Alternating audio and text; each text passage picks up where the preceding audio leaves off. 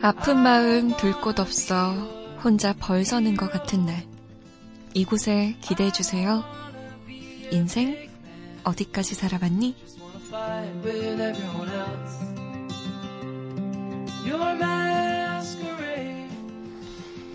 누군가의 슬픔을 누구보다 자세히 들여다보는 분이에요. 김현 씨 모셨습니다. 안녕하세요. 안녕하세요. 김현입니다. 네, 슬픔을 자세히 들여다보는 네. 분이다라고 했는데. 네, 멋진 표현이네요. 어, 네. 그런가요? 네. 좀 시적이었나요? 네, 그런 것 같아요. 부모님의 마음도 잘 들여다보는 아들인지 궁금해요. 아니요. 어버이날인데. 그러니까요. 어버이날이면 네. 늘 부모님의 마음을 왜 잘 못 봤을까? 음. 제 마음을 먼저 들여다보는 그런 아들입니다. 내 마음 먼저 들여다보는 건 뭐 그렇다 치는데 네네네네. 부모님 마음 말고 막 친구들 마음, 음. 다른 사람들 마음 더 들여다볼 때도 있지 않나요? 그게 친구들이나 다른 사람들 마음은 잘 들여다보려고 하거나 좀 그러는 편인데 음. 유독 부모님은 그걸 잘 못하겠더라고요. 왜 그럴까요, 우리는? 그러니까요, 우리는 왜 그럴까요? 어, 진짜. 자식들은 도대체. 그러니까요. 왜 자식들은 다 이러는 걸까요? 그러니까요. 저도 그래요. 자, 오늘의 청취자분의 사연 지금 만나볼게요.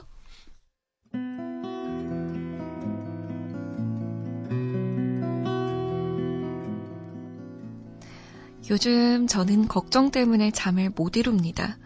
집 계약이 올해 8월이면 끝이 나는데요. 저와 아내는 생각을 좁히지 못하고 있습니다. 저는 신혼집인 지금 사는 곳에서 좀 더 살고 싶은데 아내는 이사를 가자고 하는 거죠. 지금 살고 있는 집에서 살려면 집주인의 요구대로 전세금을 조금 더 올려줘야 합니다. 아내는 그럴 바엔 대출을 조금 더 받아서 집을 사자고 하는데요. 둘의 의견이 서로 다른 것도 어려운데 집안 어른들의 의견 때문에 더 복잡하게 됐습니다. 저는 사실 어릴 때부터 무슨 일이 생기면 부모님과 먼저 상의하는 아들이었고요. 아내는 저랑 완전 반대입니다. 스스로 결정하고 부모님한테는 이렇게 할 거다 라고 말하는 쪽이었죠. 우리 부부의 싸움은 제가 아내한테 어른들께 여쭤보자 라는 데서 시작됐습니다. 두 가정의 의견이 또 달랐거든요. 처가에선 뭐하러 거기 그렇게 붙어 있어? 네 남편 출퇴근 시간도 걸리니까 돈을 조금 더 대출받아서 직장 근처로 이사하면 되잖니? 라고 하시고요. 저희 어머니께선 아, 조금 더 살다가 애 낳으면 큰 집으로 옮기면 되잖니? 왜 그렇게 서둘러? 하시는데요. 아마도 돈 문제가 크게 걸린 문제니 다들 촉각을 곤두세우신 것 같아요. 그러나 이 점이 아내를 폭발시켰습니다. 처음엔 그저 참고하자고 여쭤본 말이었는데 이제 아내는요. 때때마다 그렇게 어머님께 물어볼 거야? 우리가 애야? 우리가 결정할 수 있는 문제잖아. 하면서 이젠 어른들의 이야기 듣지도 않습니다. 사실 저는 큰 돈을 움직인다는 게 아직 어렵고 부담이 되는데요. 슬슬 답을 내고 어떻게든 해야 하는데 이렇게만 싸우고 있으니 걱정이 태산입니다. 제발 저 좀 도와주세요.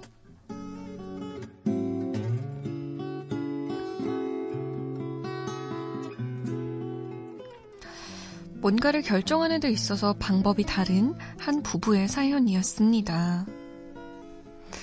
자, 어떻게 해야 될까요? 이 부분은? 음, 그러게요. 이게 약간 어려운 문제더라고요. 제가 사연을. 봤는데 네. 서로 의견이 안 맞는 것도 그렇지만 음. 어쨌든 다른 처가나 시댁에는 이게 다 이게 안 맞는 거여가지고 네. 근데 생각해 보니까 여기 사연에 그렇게 써주셨어요. 사실 저는 큰 돈을 움직인다는 게 아직 어렵고 부담이 되는데요라고 네. 써주셨는데 앞에 사실이라고 붙여가지고 이야기를 하니까 음. 혹시 아내에게는 이 마음을 전하지 못한 것은 아닌가. 네, 그런 생각이 들더라고요. 음. 근데 어쨌든 이사를 가자고 하는 쪽도 그렇고 네. 이사를 가지 않고 좀 기다리자라는 쪽도 분명하게 어떤 이유들이 있을 것 같은데 그것들을 직접적인 이유를 서로 말하지 못하고 음. 계속 이렇게 둘러가지고 음. 아, 좀 그렇지 않나 아직은 빠르지 않나 뭐 이렇게만 이야기한 네. 게 아닐까. 음. 그래서 정말 그냥 솔직하게 큰 돈을 움직이는 게 아직 부담스럽다고 혹시라도 아내에게 아직 이야기하지 못했다면 음. 그 이야기를 조금 해보는 것도 중요할 것 네, 같아요. 다른 대화의 실마리를 만들어낼 수 있을 것 같아요. 음. 그렇게 되면 아내분도 사실 나는 하고 그동안 이제 마음에 담아두고 있었던 네. 못했던 말을 네. 시작할 수 있지 않을까 하는 음. 생각이 좀 들어요. 여기서 싸움이 커진 건 남성분이 잘못을 하셨어요. 음.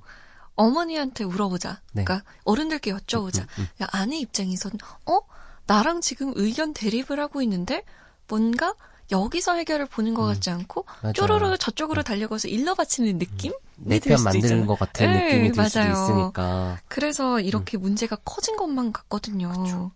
근데 그럼에도 불구하고 잘한 선택이라고 하는 것은 네.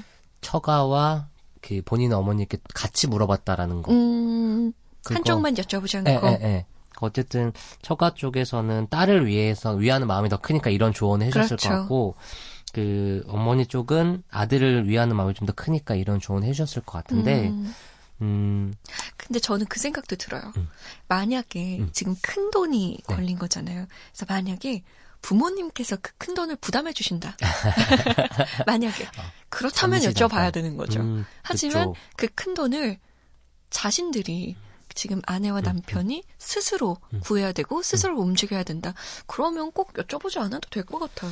그럴 수도 있을 것 같은데 어쨌든 놀랄 수도 있을 것 같아요. 이렇게 어쨌든 아, 우리가 어른으로서 어떤 음. 일, 일들을 하나 둘씩 해결해 나가는데 네. 이렇게 큰 돈을 들여서 뭔가를 하는 게 처음이실 거잖아요. 그러니까요. 그러니까 그렇게 바로 어른들의 어떤 세계에 진입해서 뭔가 하는 거에 대한 부담감 이런 것 때문에 불안하고, 네, 불안하고. 잘하는 짓인가 네, 행동인가 네, 이런 그럴 것 같아서 근데 어쨌든 뭔가 다른 실마를 조금 만들어 보는 게 이 사연에서는 가장 포인트가 아닐까 아내와의 여기서 이거를 지금 김현신 말대로 판도를 바꿔야 되는 것 같아요. 네. 지금 아내는 화가 나 있거든요. 음. 지금 우리 문제를 또 어른들의 문제로 끌고 갔지? 이러고 화가 나 있는 걸 음. 아니야 사실 그건 진짜 여쭤보자고 한 네네네. 거고 정말 내 마음은 이래 이러고 아주 솔직하게 얘기를 네, 맞아요. 해야 될 것 같죠. 그렇게 시작되는 게 좋을 것 같다는 생각이 들어요. 음. 아무튼 뭔가 결혼을 하고 생활을 꾸려가는 것들이라고 하는 게 같이 고민을 해결해 나가는 과정이잖아요. 네. 일부 그런 차례이고 그러니까 그 과정을 슬기롭게 해결하기 위해서는 음, 숨기는 거 없이 좀 이렇게 허심탄회하게 음. 얘기하는 거 네, 그게 좋지 않을까 싶습니다. 음, 꼭 아내분과 제대로 실마리를 찾길 바라봅니다. 네. 자, 그러면 이분을 위한 따뜻한 시 한 편 준비해 오셨나요? 네, 오늘도 시를 한 편 준비해왔고요. 선물이라고 하는 시를 준비해 선물이요? 왔습니다. 궁금하네요. 김현 시인의 신앙덕을 끝으로 김현 시인과 오늘도 인사 나눌게요. 고맙습니다. 네, 고맙습니다.